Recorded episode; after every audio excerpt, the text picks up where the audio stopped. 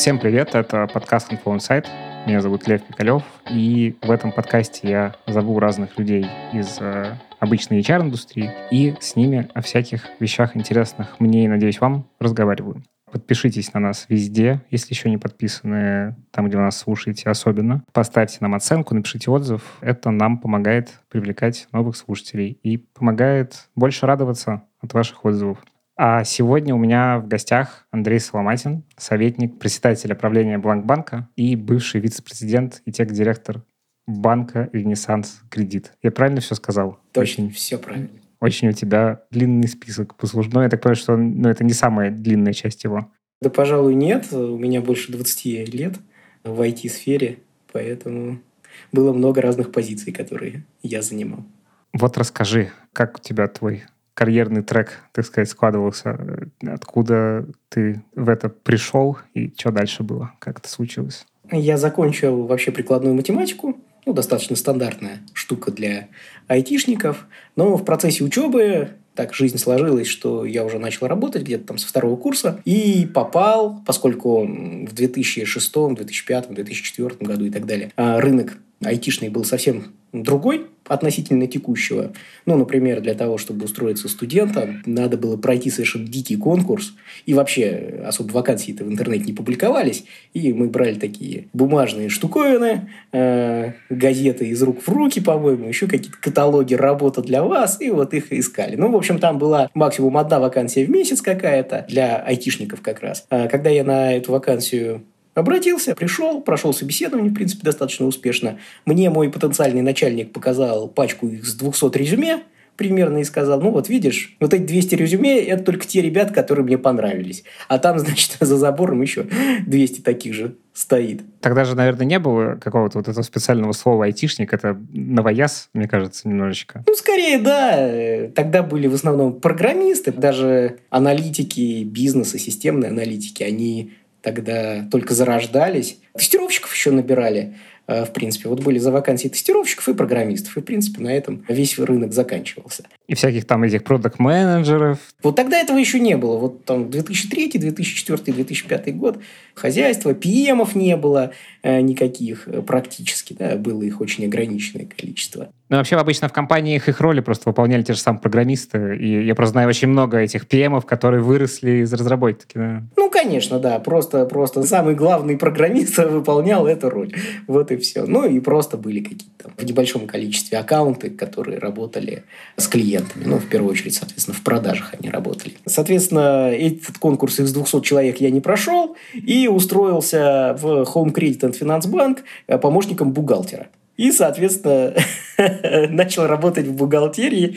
Первое задание было вообще там разобрать первичку, разобрать бумажки, но потом пошли более интеллектуальные задачи, но тем не менее. Вот несколько лет я в итоге проработал бухгалтером, и когда заканчивал уже учебу, то перешел на позицию, опять же, в том же самом финансовом департаменте. Им нужен был координатор, который был следил за разработчиками и тестировщиками, как они выполняют задания, которые им дает финансовый департамент. Твоя работа помощником – это вообще не работа мечты была? Конечно, конечно. Ну, это чтобы деньги зарабатывать. Денег платили прилично по тем временам. А, ну, альтернатив, как я говорю, по большому счету на тот момент не было. Вот они начали появляться как раз в 2006-2007 году. Так рынок э, российский начал активно расти, очень активно расти, и начали набирать новичков. Ну, вслед за Рунетом в целом. Ну, конечно, да. Вслед за Рунетом, вслед в целом за глобальным рынком. И в 2007 году я уже перешел на нормальную позицию в IT-компанию, на позицию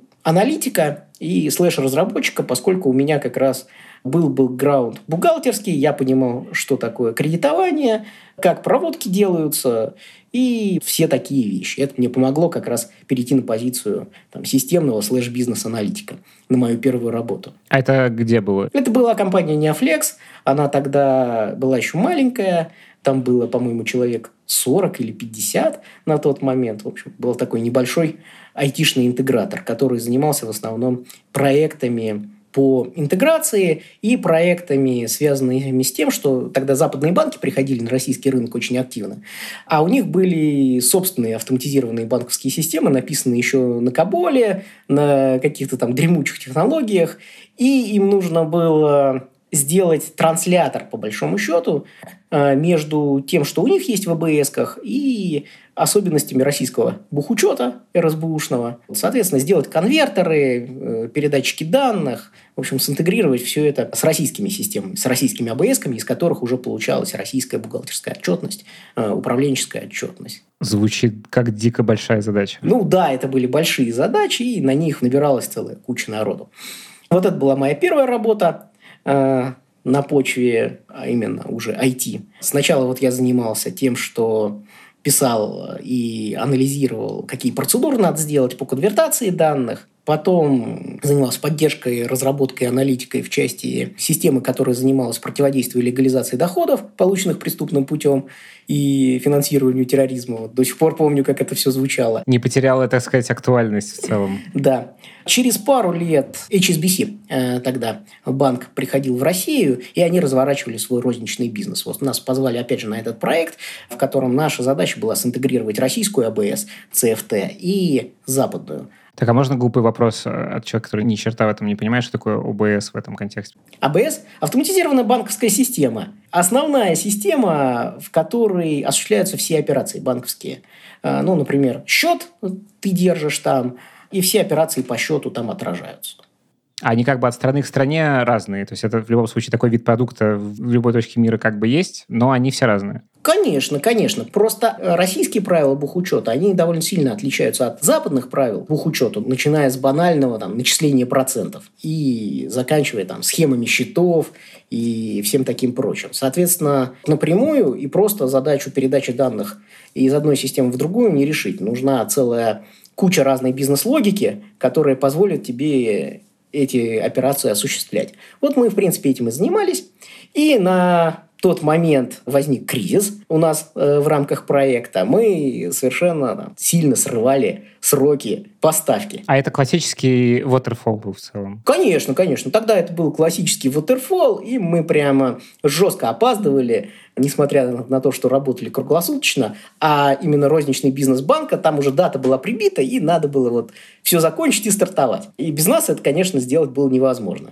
И одновременно с этим мой тимлид тогда надорвался, на этой работе и ушел в двухмесячный отпуск. И на меня свалился его кусок работы недоделанной и мой собственный кусок работы, который я делал. И вот в такой кризисной ситуации я справился – и с его куском, и со своим. И что особенно запомнилось, все, э, дедлайн наступает в эту ночь, последние процедуры мы заканчиваем, последние процессы внедряем, и тут я э, в этом своем последнем процессе по передаче данных нахожу ошибку. А там уже все, вот IT-директор стоит, вот там наше руководство стоит. А это все еще монолит какой-нибудь жесткий? Ну, это не монолит, это IBM WebSphere, на ней Э, разрабатывалось интеграционное решение. Ну, по сути, это платформа с кучей компонент Java-сервисов отдельных. Ну, конечно, да, это достаточно сложная штука, которую надо компилить. Это процесс целый, да, процесс инсталляции, там около получаса примерно занимал на тот момент, может, часа даже. И все, и времени уже совсем нет. В общем-то, уже вопрос в том, э, ты уверен в этой ошибке, что она есть, или не уверен? Вот мне там IT-директор банка говорит, ну, слушай, ну вот, давай так, у нас времени уже совсем нет, если ты уверен, что это последняя ошибка, вот клади зубы сюда свои, потому что если там еще что что-то, то нам всем тут не жить, и мне, и вам, айтишникам-интеграторам. Я говорю, абсолютно уверен, да, там есть ошибка, надо э, скомпилить новый вариант процедуры, и вот он будет последний. И реально мы, когда это все сделали, то процесс заработал последний, и там действительно ошибок больше не было. Поэтому мы с тобой говорим, и ты с зубами в целом. Да, поэтому я с зубами, и поэтому по итогам реализации этого проекта меня уже сделали там тем лидом группы аналитиков, ну а дальше уже пошло, так сказать, по нарастающей. То есть, так, так я занял первую руководящую позицию в своей жизни у руководящих позиций и у разработчиков есть иногда в этом месте конфликт, что типа разработчик часто хочет код писать, чтобы его не тыркали. Не, я вот э, всегда относился к коду как штуки, которые нужно сделать, ну и в принципе к аналитической работе такой обычный относился тоже достаточно спокойно. Поэтому я легко на эту позицию перешел. Ну, собственно, это изначально было мое видение карьеры. Потом еще некоторое время прошло, и другой кризис случился у компании. Там получилось так, что в одном из аккаунтов э, выгнали нашего PM и вообще хотели закрыть проект менеджера и вообще хотели закрыть бизнес-компании в этом банке. И вот мне предложили попробовать себя в роли PM, чтобы восстановить нашу репутацию и восстановить нормальные отношения с заказчиком. Я туда перешел, в принципе, это опять же получилось сделать, так я закрепился на позиции проект менеджера. Ну и дальше там э, целую кучу проектов наделал, и в качестве проект менеджера сначала дорос до того, чтобы руководить двумя аккаунтами, потом несколькими уже аккаунтами руководил и несколькими PM-ами. Ну, а потом уже я решил, что хватит руководить проектами, надо искать какую-то линейную позицию, и вышел уже начальником управления аналитиков в э, группу компании «Московская биржа» в национальный расчетный депозитарий. Ну и там был такой уже более классический линейный рост. Сначала начальник управления аналитиков, потом директор по развитию информационных технологий. А в 2020 году перешел как раз э, в «Ренессанс Кредит». Сначала на позицию тоже директора по развитию э, информационных технологий, а потом уже возглавил весь change, то есть все изменения, которыми занимается в рамках банка IT. А, и дошел до роли вот вице-президента и технического директора. Да, но на этом карьера не закончилась, и ты сейчас в Бланкбанке. Да, в Бланкбанк э, тут немножко другой опыт совсем.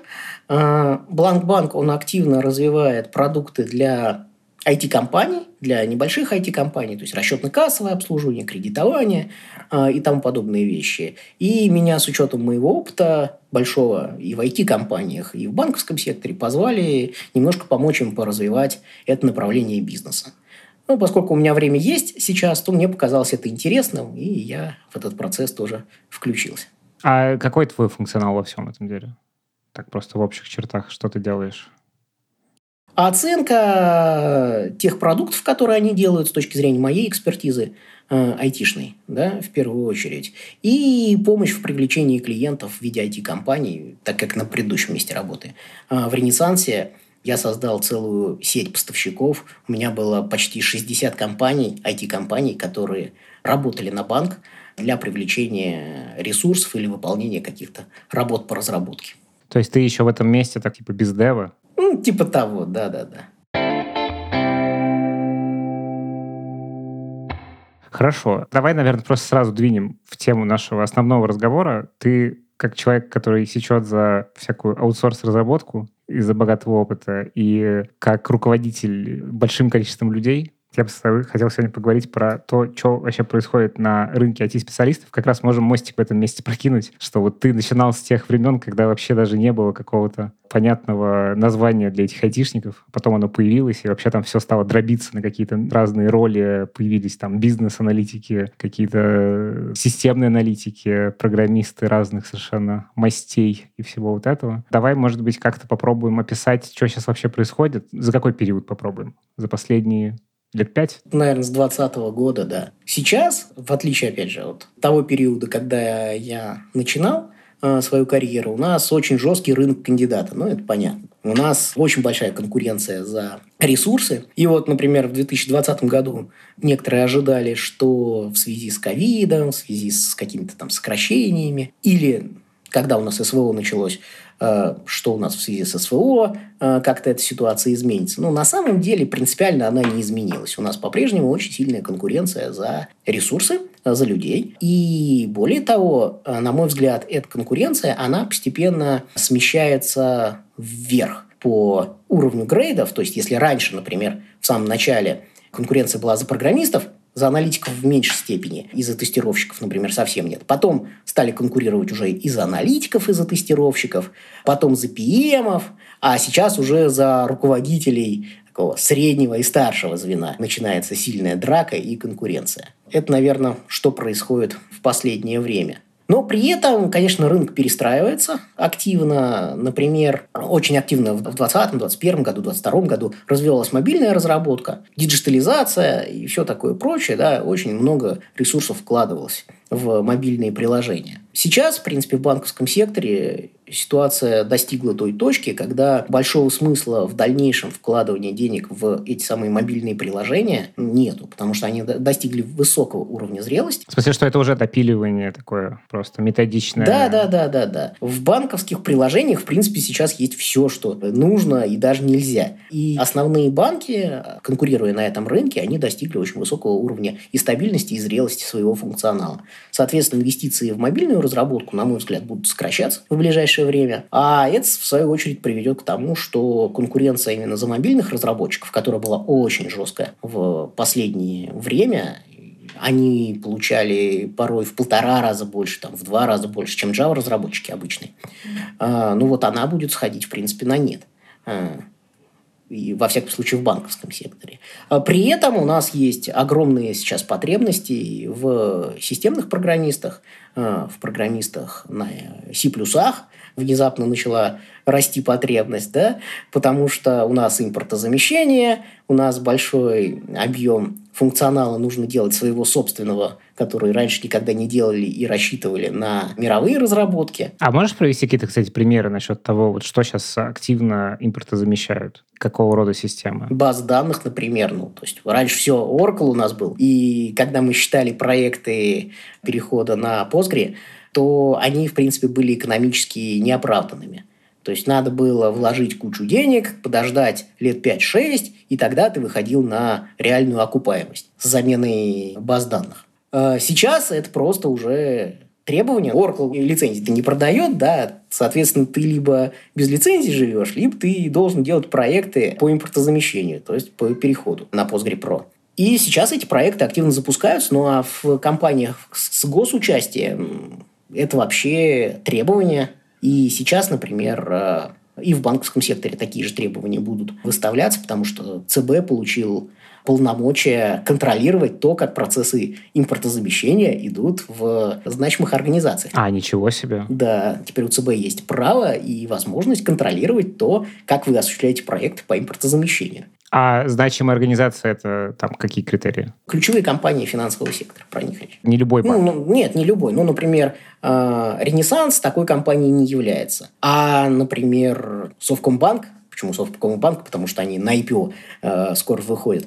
Вот Совкомбанк является такой компанией. На московской бирже они Да, да, да. Окей. На российском рынке у нас тут бум IPO. Слушай, а с чем этот бум связан IPO-шный? Это как раз потому что нужно импортозамещать как-то? Или почему так? Почему компании выходят? Потому что ставки кредитования высокие сейчас.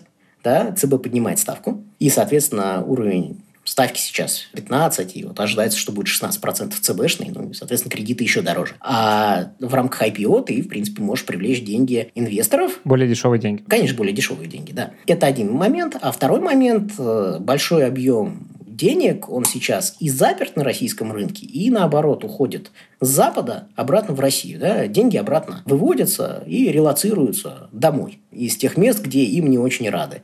Соответственно, денег оказывается на руках много, и потенциально люди ищут, куда их инвестировать. Поэтому вариантов у них немного, либо на биржу, либо в недвижимость. Недвижимость растет, биржа, в принципе, потенциально тоже будет расти. Это так называемая иронизация рынка. То есть закухливание экономики внутрь. Да, да, да, да, да. В связи с санкциями вот у Ирана огромный был рост рынок акций, потому что э, людям было по большому счету некуда вкладываться. Ну и рынок real estate, то есть реальных активов, естественно, он тоже окажется под таким же давлением вот этих денег, которые надо куда-то инвестировать в связи с высокой инфляцией, чтобы их просто спасать. А что вообще сейчас с экономикой в России происходит? Просто очень клево, что ты человек, который как раз связан с банковским сектором плотно. Хочу воспользоваться, в общем, этой возможностью тебя спросить, а что вообще в реальности происходит? Потому что ожидания же были очень разные последние два года. И много кто истерически кричал, что все сейчас кирдык, но, судя по всему, как будто бы нет. В общем, можешь как-то очертить, что творится? На мой взгляд, вообще никакого кирдыка нет. Экономика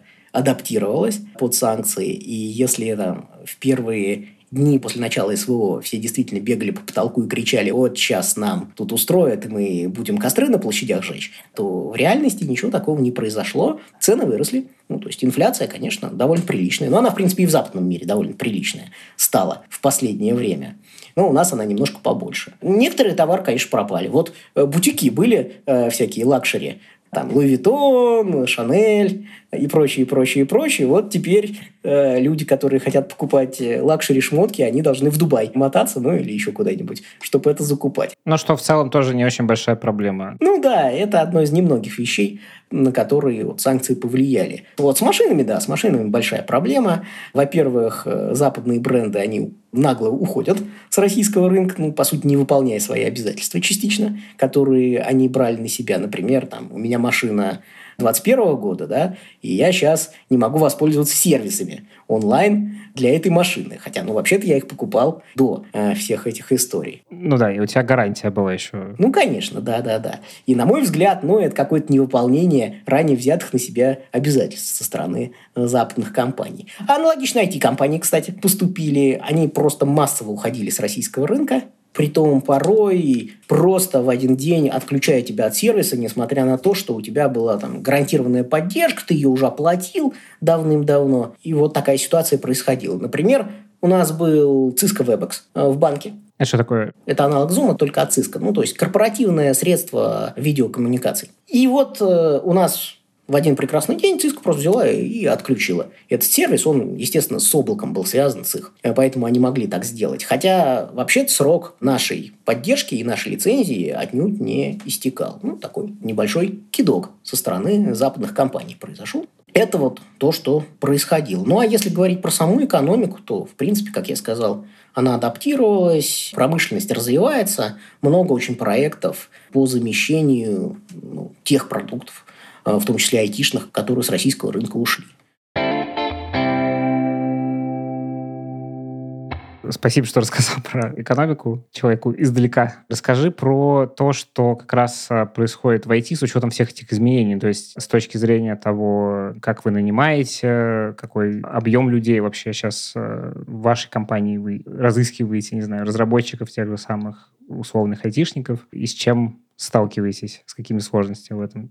Как я сказал, у нас по-прежнему рынок кандидата, да, стало чуть попроще. Чуть попроще относительно, наверное, 2021 года и начала 2022 года. А он рынок кандидата независимо от грейда или все-таки там, ну, условно, джунов легче? С джунами после того, как все компании наладили собственные школы, я в Ренессансе тоже делал свои собственные школы аналитиков, э, тестировщиков, разработчиков. После того, как компании этот конвейер джунов наладили, то, в принципе, с джунами, конечно, проблем больших нету на текущий момент. Другое дело, что чтобы джун начал приносить пользу, ну, ему надо годик поработать хотя бы на каком-нибудь реальном проекте.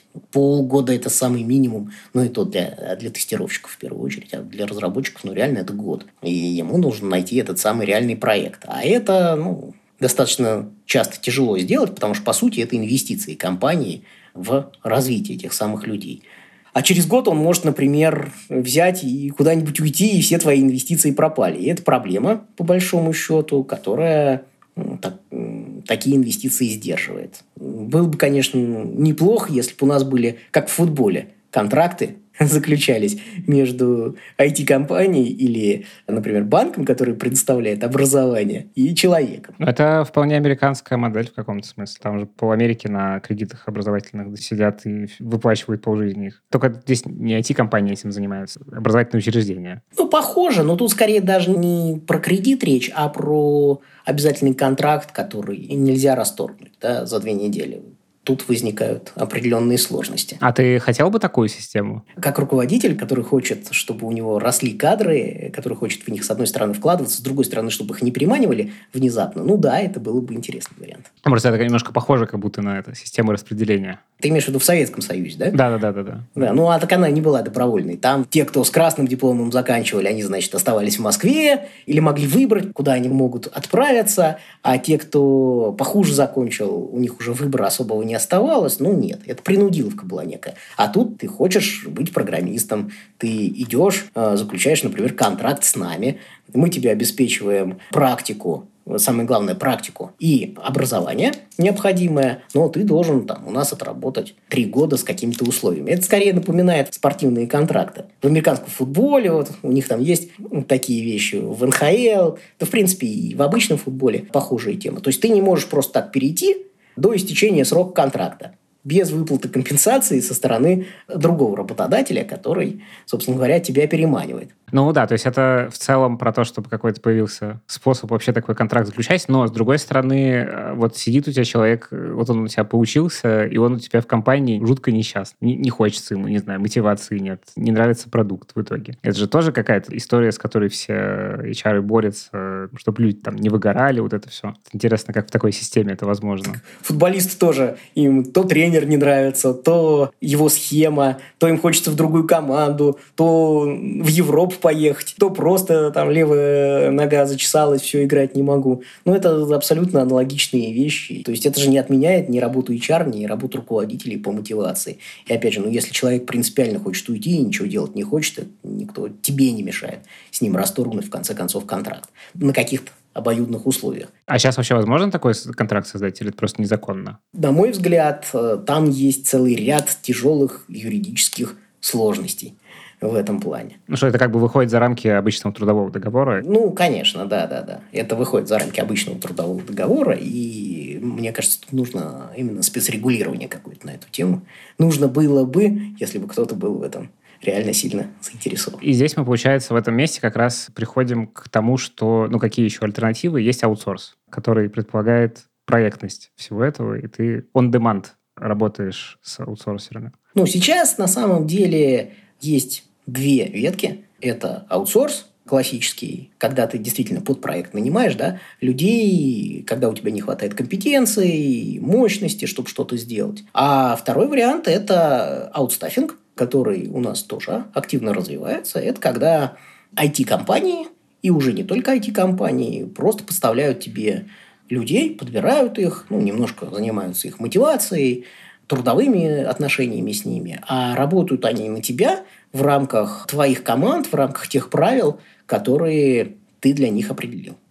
А здесь разница между аутсорсом и аутстафом в том... Кто управляет? То есть либо у тебя есть зонтик в виде аутсорсной компании, которая дальше все управление делает, либо... У тебя в любом случае, да, есть зонтик, но в рамках аутстаффинга ты даешь задание, и ты сам управляешь всеми этими людьми, и по большому счету это твоя ответственность, что они делают. Кроме случаев, что они на работу не пришли. Или куда-то не списались, там, в джиру, например.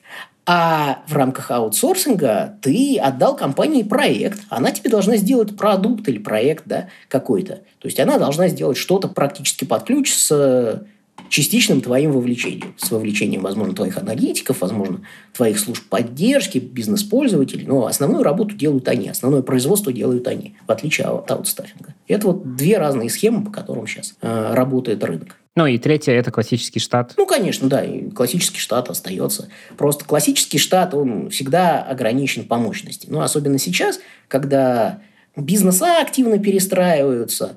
Вот сегодня нам, например, нужно много денег и много людей, чтобы развивать наше брокерское направление обслуживания клиентов, потому что мы видим это перспективным. Да? А завтра внезапно у нас СВО, э, санкции, соответственно, западный рынок закрывается с точки зрения инвестиций. С российским рынком непонятно, что происходит, это только сейчас – более-менее становится понятно, что он перспективен и будет расти дальше. Соответственно, брокерское обслуживание уже в таких инвестициях не нуждается. Мы, например, решаем развивать малый и средний бизнес. И нам нужны люди другой специализации, их другое количество. И, конечно, с помощью аутсорса это проще и быстрее сделать. Э, чем с помощью штата, достаточно часто. Это ты скорость меняешь на деньги. Да? Зачем нужен аутсорс? Потому что тебе нужна скорость. Тебе нужно быстро что-то сделать. А штат ты будешь набирать в ближайшие там, полгода или год, в зависимости от мощности твоего HR. Слушай, ну с учетом изменений тебе все время что-то надо быстро сделать. Но где-то ты готов за это платить дополнительные бабки, да? Потому что ты уверен, что ты прибыль заработаешь дополнительную. Ну, а где-то ты не готов. В плановом порядке тебе нужно там, 10 разработчиков за год. Ну, не нужен тут аутсорс, у тебя, у тебя твой HR спокойно наберет. А э, можешь как-то обрисовать, э, как ты смотришь на эти три ветки, там, штат, аутстав, аутсорс, в каких случаях, с учетом российской специфики? На мой взгляд, штата должно быть как минимум 50 плюс процентов примерно от общей твоей IT-команды. И они должны владеть ключевыми компетенциями по всем твоим ключевым технологиям. То есть это то ядро смыслов и компетенций. Да, это ядерная твоя команда. Это люди, которые должны обладать ключевыми компетенциями в рамках твоей организации. Потому что если у тебя меньше 50% штата, а, или они недостаточно компетентные, то ты очень быстро утрачиваешь контроль над своими ключевыми системами и, в общем-то, попадаешь в очень жесткую зависимость от этого самого аутсорсинга или аутстаффинга. Ну и дальше тебе будет очень тяжело как-то влиять на то, что происходит там, на разработку программного обеспечения и, главное, на решение проблем. Тебе придется просто полагаться на твоего подрядчика. Всегда при том полагаться, а он еще будет, зараза, понимая свою зависимость, тебе цены поднимать постоянно. Аутсорс надо привлекать под те проекты, где у тебя на текущий момент нет компетенций, а они есть вот у этой аутсорсинговой компании, и тебе нужно да, в четкие сроки это все сделать, э, Соответственно, ты можешь э, какую-то задачу отгрузить под ключ и отдать ее. А это всегда проектная работа? То есть это не продуктовая все-таки история? Чаще всего, да, это проектная работа. Потому что продуктовая работа, она все-таки подразумевает постоянную перестройку и изменения. Сегодня бежим направо, завтра бежим налево. Это лучше делать э, либо штатом, либо если у тебя проблемы с тем, что ты не можешь в нужные сроки набрать э, нужное количество людей, тогда с использованием аутстафа. И тогда ты делаешь такие сводные команды, аутстаферы плюс твои штатные ребята. Которые бы переопылялись, с одной стороны, и компетенция внутри бы оставалась еще в том числе. Да, да, да. Например, когда мы малый и средний бизнес э, запускали, нам нужно было э, набрать 150 человек за месяц. Конечно, никакой наш штатный HR с этой бы задачей не справился. Но благодаря тому, что у меня был пул поставщиков, как раз из 60 компаний, мы эту задачу решили очень быстро и просто. Мы реально 150 человек вывели за месяц. Хороших профессионалов, которые позволили нам MVP, продукт по малому и среднему бизнесу, закончить к февралю, то есть в течение вот трех месяцев. И это была бы задача абсолютно нерешаемая чисто штатом. А можешь немножко рассказать основы выбора вот этих аутсорсных, э, аутстаффинговых компаний, на что обращать внимание, если наши слушатели хотят в эту сторону двинуться? Как вообще выбрать среди огромного количества, на что, какие есть там камни подводные в этом месте? Мы делали достаточно простую схему, с одной стороны, а с другой стороны сложную. У нас э, была экономическая модель определенная, которую мы создали по оценке рынка – по оценке тех ставок, которые мы считаем допустимыми в рамках рынка. Ну, например, разработчик стоит 3000 рублей в час. Вот мы считаем, эта ставка, она рыночная, и в рамках модели мы, например, заложили, что у нас разработчик, которого нам предлагают, может стоить между двумя 1800 рублей и 3200. Цифры, конечно, условные, но суть в этом. То есть мы определили границы, в рамках которых мы э, считаем цены правильными. А какие реальные цены, ну, чтобы ближе к рынку вот сейчас на 8 декабря 2023 года? Сколько стоит час разработчика? Ну, в зависимости от технологии и компетенций, Java-разработчик стоит от примерно 3 до 4 тысяч, до 4,5 даже тысяч э, рублей в час. Э, тестировщик поменьше. Тестировщик до 2800, 2500. Но если это не автотестировщик, если автотестер, то он, конечно, дороже, он примерно наравне с разработчиком стоит. Понял. А с точки зрения сходимости экономики вот этих аутсорсинговых и аутстаффинговых компаний, какая у них в этом месте маржинальность? Они же примерно в тех же, наверное, каких-то рыночных условиях живут с точки зрения стоимости разработчика. Ну, во-первых, в отличие от банков или от промышленных компаний, у нас с ними немножко разная налоговая модель, налоговая история. Ну, то есть там еще процентов 40 накидывается в этом месте? Ну, 30, да, 30 процентов практически накидывается. Ну, там эффективная, по-моему, 28-27 процентов, в зависимости от уровня зарплаты этого человека, там тоже есть пороги определенные. А IT-компания платит только 7 процентов на ту зарплату, которая платит сотруднику. Вот разница уже 20 процентов между нами и ими. То есть, например, я IT-компания, я взял разработчика – я должен государству за него заплатить, ну вот стандартный подоходный налог 13 либо 15 процентов и 7 процентов э, единый социальный налог. Неважно, как он называется, суть в этом. Да? Вот это то, что я, я должен заплатить за сотрудника как IT-компания. Теперь, если я банк, и я того же самого сотрудника нанял, то я должен заплатить те же самые там, 13-15% подоходного налога удержать, потому что я налоговый агент. И еще примерно до 30% сверху вот этого самого социального налога. Вот, поэтому IT-компании, IT-специалист обходится значительно дешевле, э, чем банку. Таким образом, наше государство, в принципе, стимулирует развитие IT-сектора. На самом деле, для чего оно это делает? Вот для этого. А, вот оно что. Понял. Поэтому у нас разные налоговые модели, и в любом случае один и тот же программист для них будет дешевле на 20%, чем для меня. Более чем на 20%. Соответственно, есть история со ставками. Мы создали модель, которая позволяла нам понимать, нам дорого этих людей предлагают, дешево за счет анализа рынка и разработки, соответственно, собственной экономической модели. Вот мы со службой закупок такую историю сделали и организовали. Это один момент. Ну а второй момент – это, в принципе, опыт этих подрядчиков – и просмотр тех людей, которых они потенциально могут привлечь. Вот, в принципе, и весь выбор. А главный, наверное, критерий для нас – это реальная работа с этими людьми. То есть мы, в принципе, были открыты для сотрудничества с практически всеми компаниями, кто были готовы по нашей ценовой модели работать. А дальше уже кто как себя проявлял. Кто-то людей быстро ищет, кто-то нет. Кто-то готов активно с нами вместе работать, кто-то, опять же, не готов. И таким образом часть поставщиков очень быстро отсеивается. А это скорее про менеджмент самой этой IT-компании или это про конкретных специалистов, которые не могут таким образом привлекать к себе и удерживать? Нет, во многом это вопрос именно менеджмента этих самых IT-компаний. Насколько они вовлечены в твои задачи, насколько они готовы тебе реально помогать и выделять в том числе время на то, чтобы решать твои запросы и проблемы, которые возникают. А там есть какие-то красные флаги? Ну, то есть вот где ты понимаешь, что точно какая-то хрень будет, типа, нет, с таким мы не работаем. Ну, на старте, наверное, нет.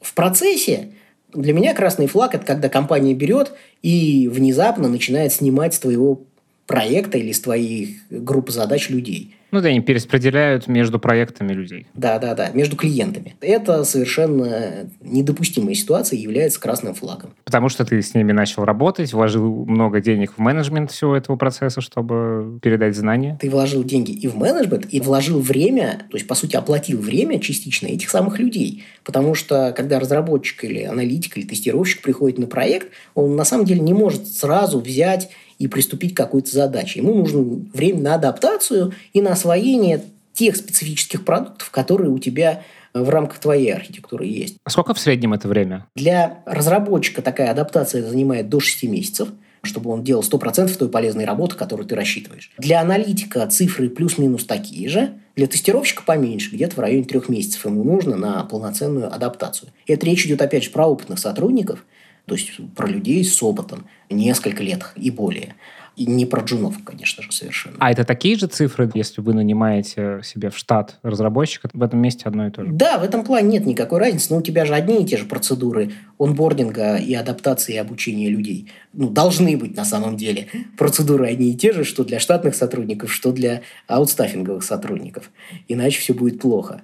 Э, и поэтому, естественно, цифры по адаптации у них плюс-минус одинаковые. А как а, в этом месте борются с тем, чтобы, ну вот вы как компания к себе самых лучших не хантили в итоге? Там какие-то договоры в этом месте подписываются? Как это устроено? Договор на самом деле тут не действует обычно, потому что такие пункты в договорах являются ничтожными, незаконными, и судебной практики позитивной по таким Э, вещам нету. Как мы говорили про контрактных разработчиков, как футболистов, такая же история примерно. Да, да, да, да, да, да, да. Но тут есть некий обоюдный интерес. Э, я стараюсь э, по-честному договориться с компаниями, что, например, я могу у них забирать по 5 человек в год. То есть это прямо на берегу вы говорите, вот такая будет история? Да, да, прямо на берегу. И вот это как раз можно прописать в контракте, что мы там обязуемся взять не больше 10 человек от вас. А для них это в их модели просто это ну, понятный отток и приток, которым они могут управлять. Да, да. Опять же, люди могут согласиться, могут не согласиться. У меня может не быть штатных позиций по определенным причинам. То есть это не обязательство, а возможность. И о таких вещах я стараюсь договориться на входе. Опять же, если IT-компания э, есть, у которой мне нужно взять людей, то я стараюсь с ними об этом договориться, что, ребят, я вот такое-то количество ваших сотрудников хочу взять. Давайте договариваться, как мы это сделаем. Потому что, ну, если тут не вести переговоры, а решать все в жесткой манере, это может привести к тому, что IT-компания, она ну, лучших людей просто заберет из твоего проекта. Благо рынок-то большой сейчас, проектов много, можно куда-нибудь людей перебросить. И, соответственно, ну, ключевых людей ты таким образом со своего проекта, со своих задач потеряешь. Опять же, как я сказал, сейчас ситуация такая, что потенциально IT-компания может платить больше, чем ты на 20% вообще в легкую. Просто за счет разницы между налоговым режимом. Это надо четко понимать. А в этом месте вообще с точки зрения мотивации деньги это первостепенный фактор или нет? Для IT-специалистов да нет. Да я думаю, для многих других специалистов, других отраслей нет. Все-таки деньги работают первое время, да? Если тебе повышают зарплату, это стимул работает первое время, а дальше в любом случае э, вопрос в задачах – вопрос в проектах, вопрос для кого-то в карьере. Для IT-специалистов, конечно, главным фактором являются те задачи, которые они решают. А с точки зрения управления вот такими командами, ну, там, комбинированными, где у тебя есть штатные сотрудники и привлеченные, собственно, из этих IT-компаний, которые на аутсорсе, на аутстафе находятся, какие-то есть какая-то специфика, что не только же это отличается условно стоимостью, которую вы можете платить, еще есть какие-то особенности, наверное? Конечно. Нет, понятно, что сотрудников внешних тебе тебе их все-таки сложнее замотивировать на цели организации, сложнее им KPI какие-то поставить, безусловно. Это требует определенных дополнительных управленческих приседаний, нежели со штатными людьми. С обучением достаточно часто сложности возникают.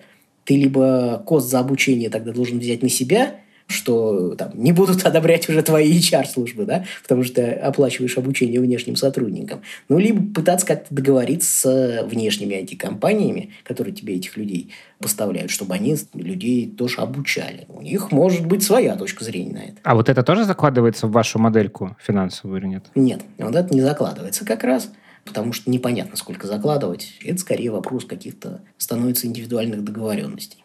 Ну да, тут просто тогда интересна э, реальная сходимость в этом месте э, модели, потому что можно, наверное, представить себе ситуацию, где ты прям очень много денег на это просаживаешь на самом деле, особенно для сложных продуктов. Теоретически да, на практике мы все-таки редко когда занимались таким специализированным обучением аутстаффинговых специалистов, я имею в виду не нашим прикладным решением, а именно ну, каким-нибудь платформам или еще чему-то такому. Такое все-таки предпочитаем обучать штатных людей, если у нас есть какая-то нехватка компетенций. А, ну как раз это то, куда ты должен свои 50% э, штата инвестировать. Конечно, да.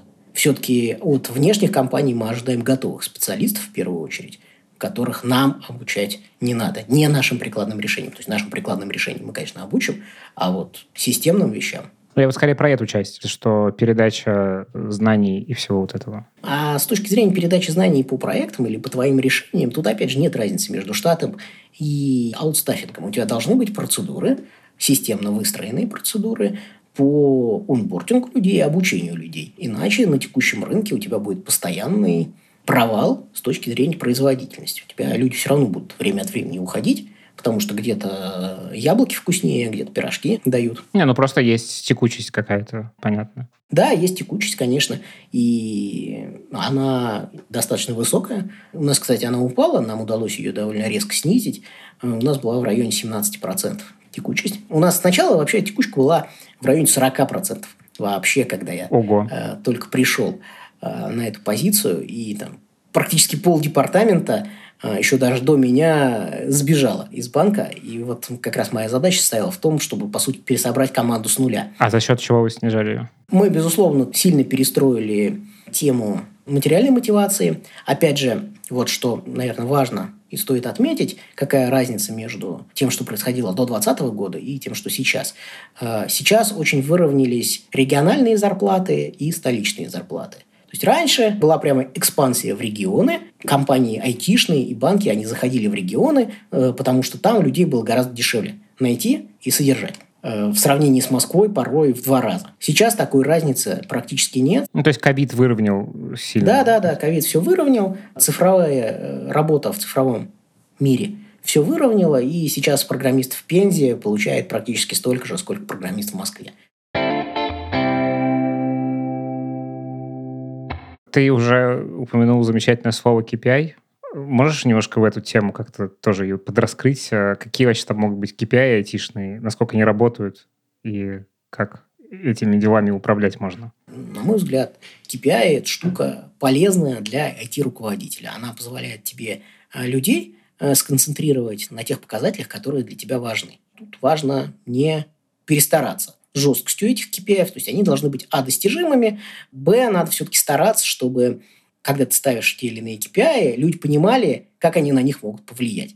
плохая практика, э, с которой периодически приходится сталкиваться и которую не всегда удается победить, потому что она диктуется сверху, например, это то, что у тебя ставится какой-то KPI, на который ты и твоя команда ну, вообще повлиять никак не можете. Вы даже теоретически не понимаете, как это можно изменить. А типа чего? Какой-нибудь пример? Ну, например, э, рост возврата на капитал. Мне стало плохо сразу от этих да, слов. Да, да, да. Ну, так IT-разработчикам тоже становится от этого плохо. Это, простите, что это, вот что мы должны сделать? Ну, даже когда тебе говорят, ты должен поднять продажи или количество клиентов там, в твоем мобильном приложении, даже это более понятная вещь, чем ну, какой-нибудь такой параметр чисто финансовый, который тебя спускают в качестве KPI. Вот вы должны там все вместе достичь. Ну, прекрасно. А его реально разложить, ну, декомпозировать на какие-то реальные метрики?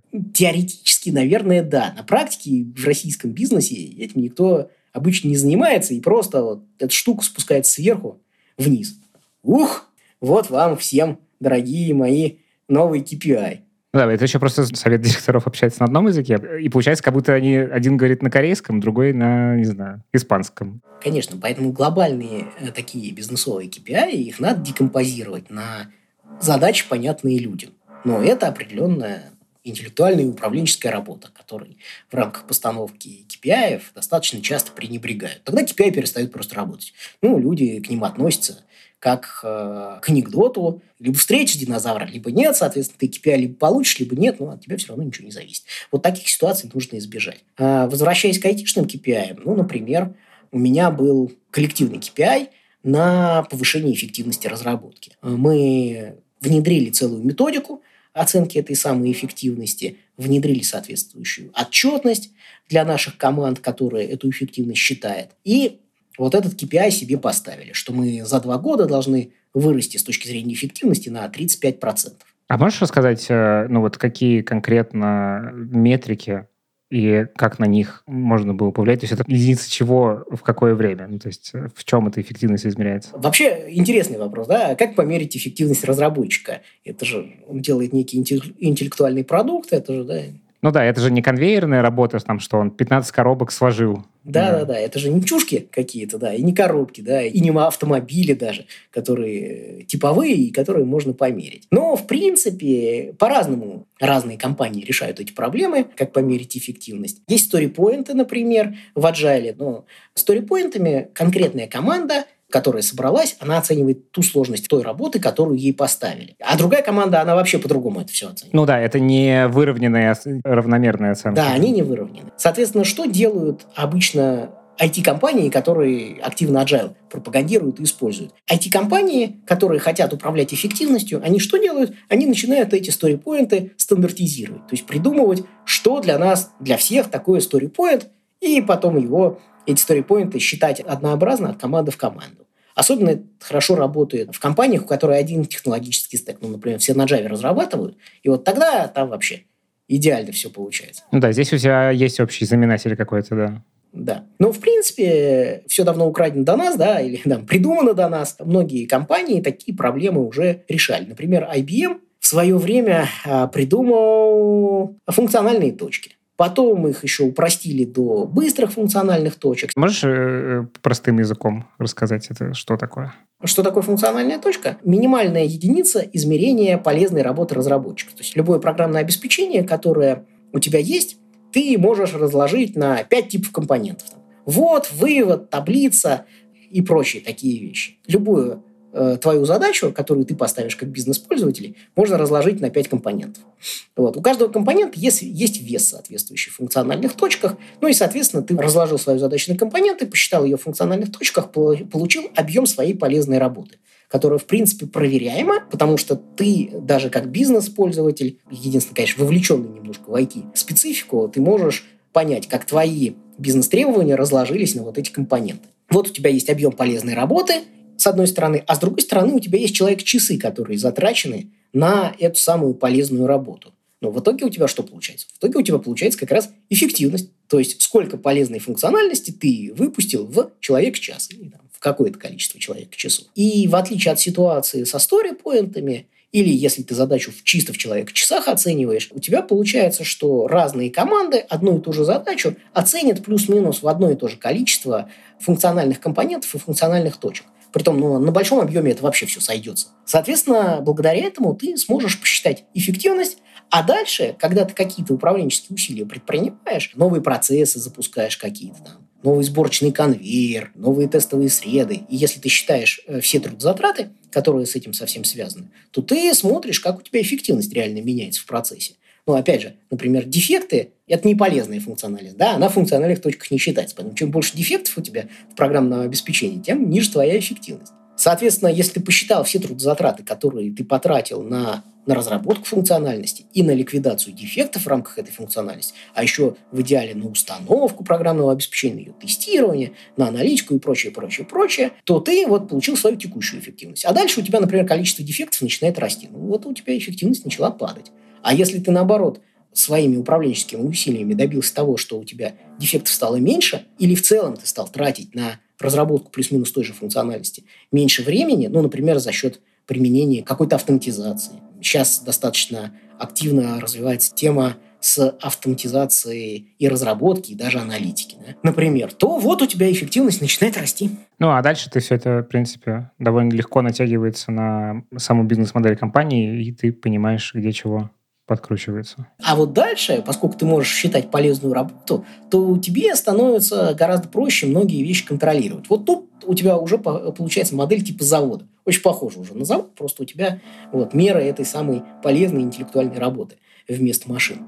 Э, и ты можешь считать уже и качество, и ответить на любимый вопрос всех руководителей. Вот мы там тебе дали 100 э, миллионов рублей или долларов, и ты нанял тысячу разработчиков. А где результат? Как вот его померить? Что у тебя задач стало больше выпускаться? Так, ну, а может, задач просто стали мельче? Вообще не очевидно. А вот э, с помощью функциональных точек, ну, если ты, конечно, сумел убедить свое руководство, что это правильная методология, сумел ее продать, сумел всем бизнесам ее э, детально объяснить, то вот ты показываешь, что у меня стало на тысячу разработчиков больше, и мы стали выпускать вот настолько-то полезной функциональности больше. А насколько там большая погрешность в такой модели измерения? Ну, понятно, что это зависит от компании к компании, наверное. Вот с тем, что ты сталкивался, наверное. От задачи к задаче э, погрешность большая. 20-30%. А на масштабе, получается... В масштабе она небольшая. Да. Это все-таки вот цифры, они нужны для такого, для управления производством в целом. Да. Речь про сотни человека дней, там, тысячи человека дней. Зависит от масштаба, безусловно, организации. Да. Вот на отдельных задачах это там погрешность большая, конечно. На крупных объемах она очень незначительная. Ей можно уже пренебрегать. А, кстати, вот эта система с функциональными точками, она как-то ложится на гибкие методологии? Да, можно и на гибких методологиях это сделать. Тебе самое главное, чтобы вот та декомпозиция в виде функциональных компонентов, про которую я рассказал, она использовалась везде. То есть в Agile же точно так же задача приходит, и тебе нужно ее оценить как-то. Разложи ее точно так же на функциональные компоненты и оценивай. Какая разница? Тебе все равно ее надо э, как-то декомпозировать и оценить. Поэтому потенциально, да. Ну и, в принципе, у меня были и agile команды, которые работали с этой методологией, и обычные ватерфольные команды, которые тоже работали с этой методологией. И те, и другие работали в рамках функциональных точек. Круто. А э, можно тебя будет потом попросить какие-нибудь нам покидать ссылочки, где про это правильнее всего посчитать, вот про эти методики, про функциональные точки? Да, вполне, вполне. Класс. Тогда у нас в описании к подкасту будут ссылки от Андрея. Окей, давай, наверное, тогда закруглять. Я, наверное, тебя хотел такой попросить, э, я довольно часто сейчас это делаю, предикшн какой-то. Мы с тобой вначале поговорили про, значит, российский IT-рынок, что происходит. Можешь пофантазировать на тему того, а что дальше? Какие у тебя в целом мысли о том, что будет дальше?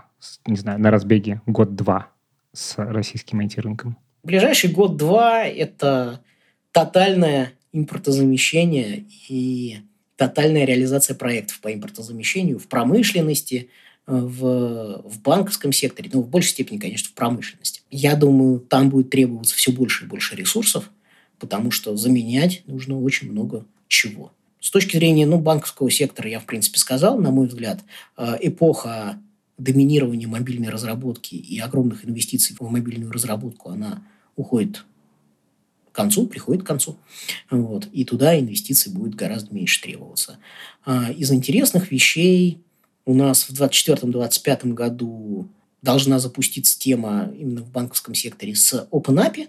По идее, Центробанк а, должен обязать крупные организации эти API реализовывать и открывать. А, соответственно, вот это будут тоже новые проекты.